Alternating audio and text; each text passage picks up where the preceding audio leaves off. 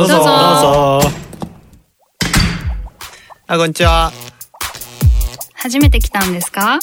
どうも。ゆっくりしていきや。え、私たち？こんにちは。共感性の強いのがさくらです。こんにちは。フレグランス系のワークショップデザイナーアダムさんです。こんにちは。健康的な会社員のゆうたです。はい、このポッドキャストは問いと対話でコルクラボの温度感をお伝えしていく番組です。身近だけど見逃しやすいテーマを通じて聞いている方も一緒に考え、何かに気づくきっかけにしてもらえれば嬉しいです、ね、はい、というところで、えっと、今日のテーマ、今大テーマ性別っていうところで話をしていってるんだけど、ねね、今回のトークテーマは、よいしょ、えーと、性別があってよかったと思うこと、また性別がなかったらどんな世界になりそうかっていうところで話していこうと思います。で、前提として、まあ、あの、性別って結構こう、えーと、なんだろう、い、いろんな性自認をみんな世の中で持っていてっていうところはある前提なんだけれども、うんまあ、このトークの中では各々がこう自認している性っていうところをこう 主, 主体主語として話していければなと思ってます。いはい。でこのテーマを出してくれたのがまずあれだよね。その性別があってよかったと思うことっていうのはアダムスが出してくれたんだよね。うんはい。うんこれってどういうなんだろう思いというか、なんかなんでこのテーマ出してくれたの？うんあそうでまあ、そもそも性別をテーマに語るということは、うん、そのことのストレスとか不具合とかが多分みんないっぱい持ってるから話したいんじゃないかなと思ったので、うん、本当にあってよかったなってどんなことかなっていうのも聞いてみたいなという、うん、逆にねポジティブな方向でね、うんうん、なるほどなるほど。アダムスはあるあってよかったなって思うこと？で自分で言い出して思ったんだけど、性別が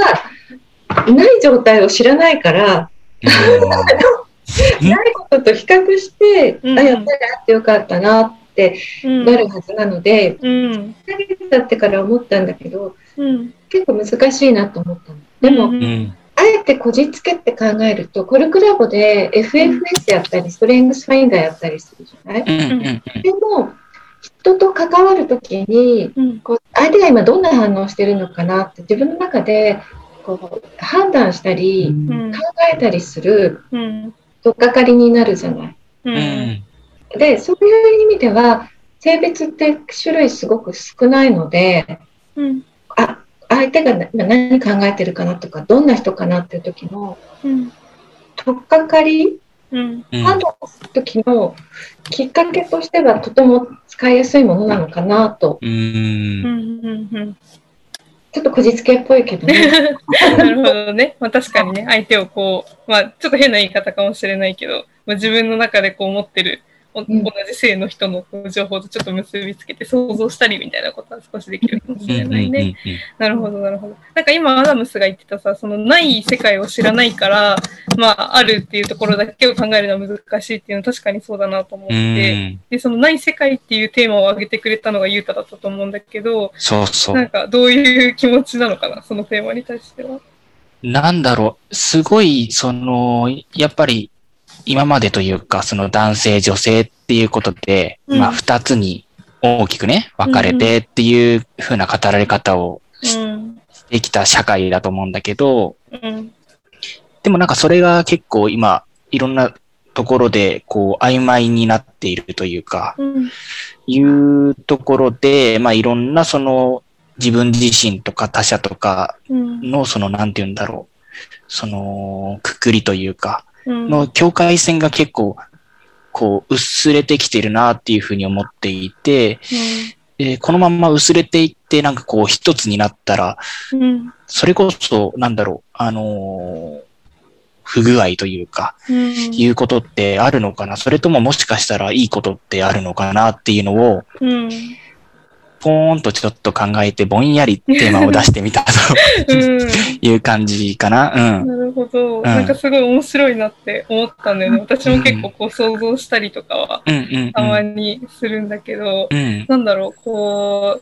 う私のちょっと思ってることを言わせてもらうと、うんうんうん、結構なんだろうな、こう私は自認は女の人だと思って、うん、で女性として結構生きにくいと思うところも、あるいはなんかこうちゃっかり得をしている部分もまあ正直あるなと思ってて、うん、でそういう両方が多分なくなっていくっていうことじゃない。うん、例えばさ、今はちょっとえっと、例えばね、こう重い荷物を持ってたら、より力のある男性が助けてくれるっていうこともあるし、うん、であるいはその、さっきあの一回、一本目のトークでもあったけど、女の人だから結構、なんだろうな、こう、まあ、夜外歩くの怖いとか、うん、そういう、なんだろう、こう、損だなって思う部分も、もしかしたら少し薄れていくのかもしれないし、うん、なんか、両方が、こう、うん、平らになっていくようなことなのかなって、思うんだけど、うん、どうなんだろうね。それが性差がなくなった世界って生きやすい、生きにくい両方あって、なんか身体的な差っていうのはどうしたってもなかなかこう体力の差とか力の差とか拭えなかったりするのかなと思うんだけど、うん、なんかそれによって発生してくるこう差別的なこととか意識的ななんか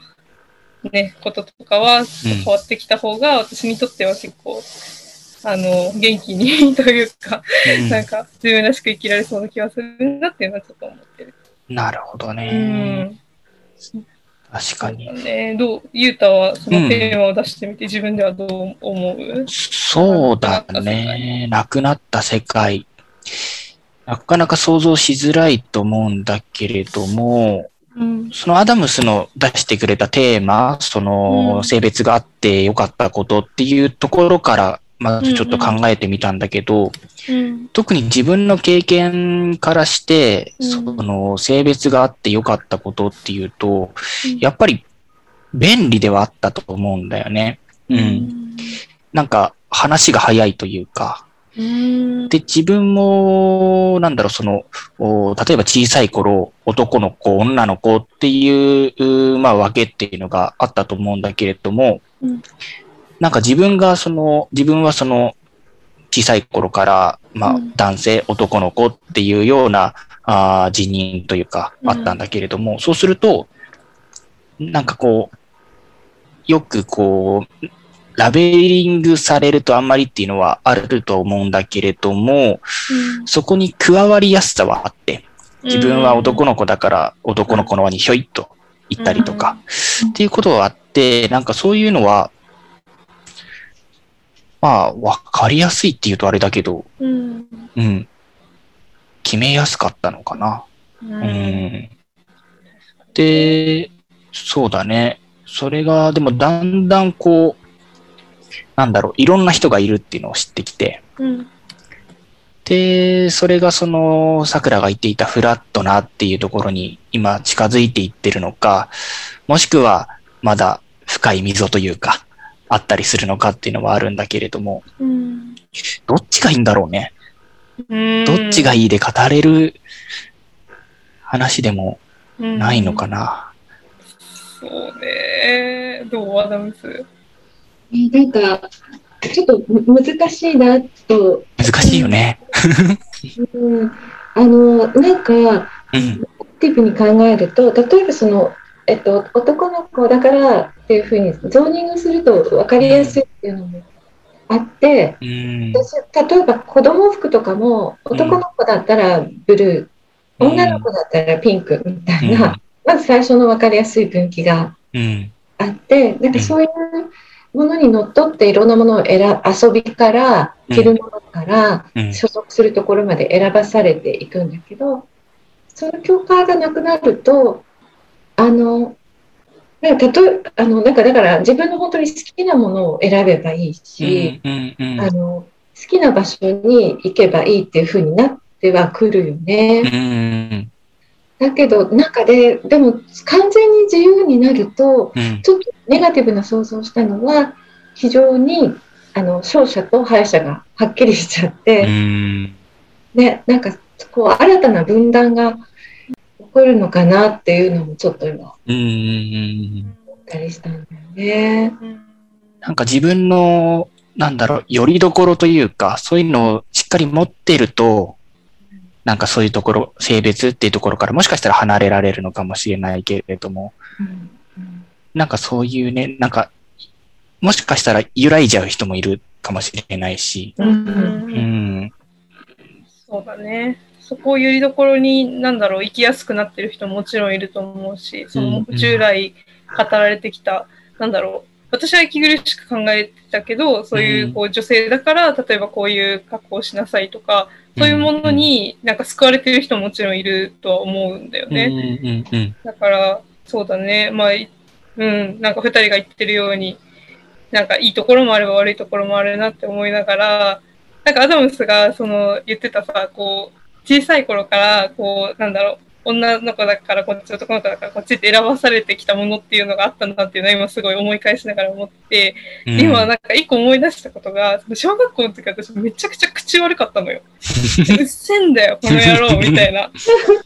なんか男子しねみたいな。なんかすごいごめんなさい、ラジオでこんなこと言って。なんかすっごい口悪くて。で、そういうのが中学校、高校ってなるにつれて徐々に徐々になくなっていったのね。でそれは多分こう自分が女の子だからこういう言葉遣いってしちゃいけないんだ、周りもしてないしみたいなのがなんかこう、まあ、周りからも自分としてもこう植え付けていったんだと思うんだけど、うん、なんかあの時の小学校の時の女子か男子かよくわかんない私ってどこ行ったんだろうみたいな、うん、すごい不思議な気持ちになる。いつの間に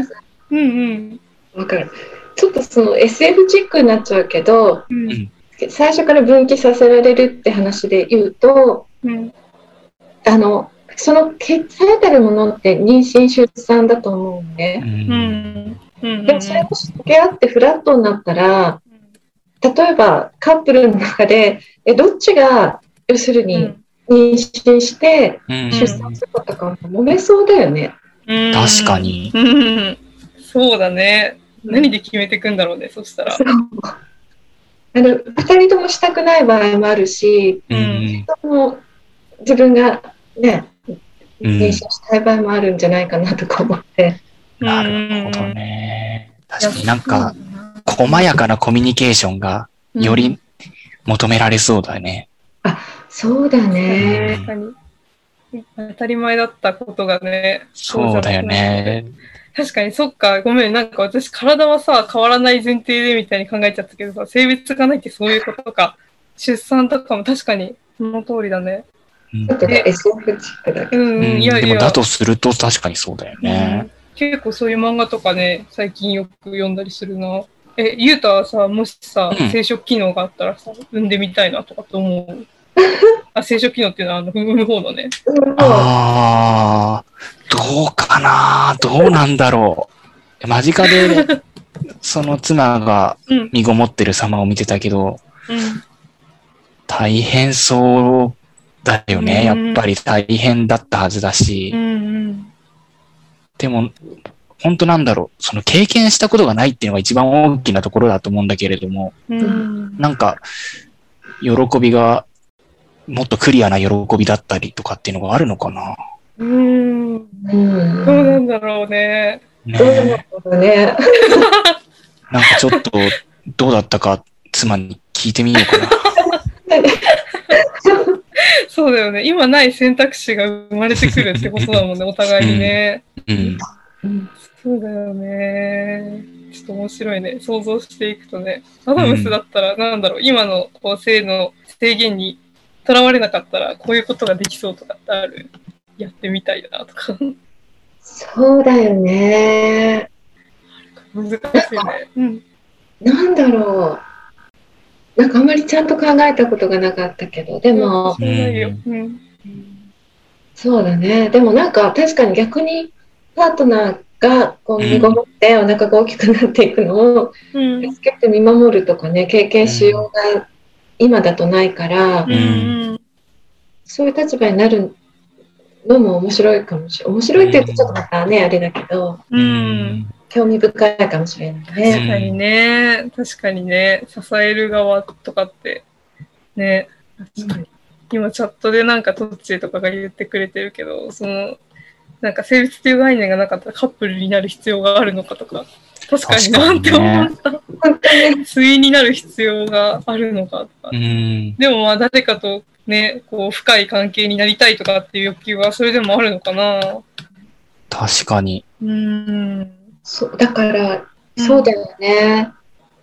結婚とか恋愛とかちょっと概念がまた変わってくるかもね。うん、そうだよね。えー、結構面白い。これ想像力を働かせるのが面白いテーマだったね。そうだね。ねえ。というところでだいたいじゅうごふんになっちゃったので、ちょっと残念だけどここで一旦終わりましょうか。はい、はい、じゃあ終わります。コルクラボの温度でした。コルクラボの温度はツイッターもやっています。コルクラボの温度で検索してフォローしたり、ご意見ご感想いただけると嬉しいです。またハッシュタグコルクラボの温度でツイートしてもらえれば探しに行きます。よろしくお願いします。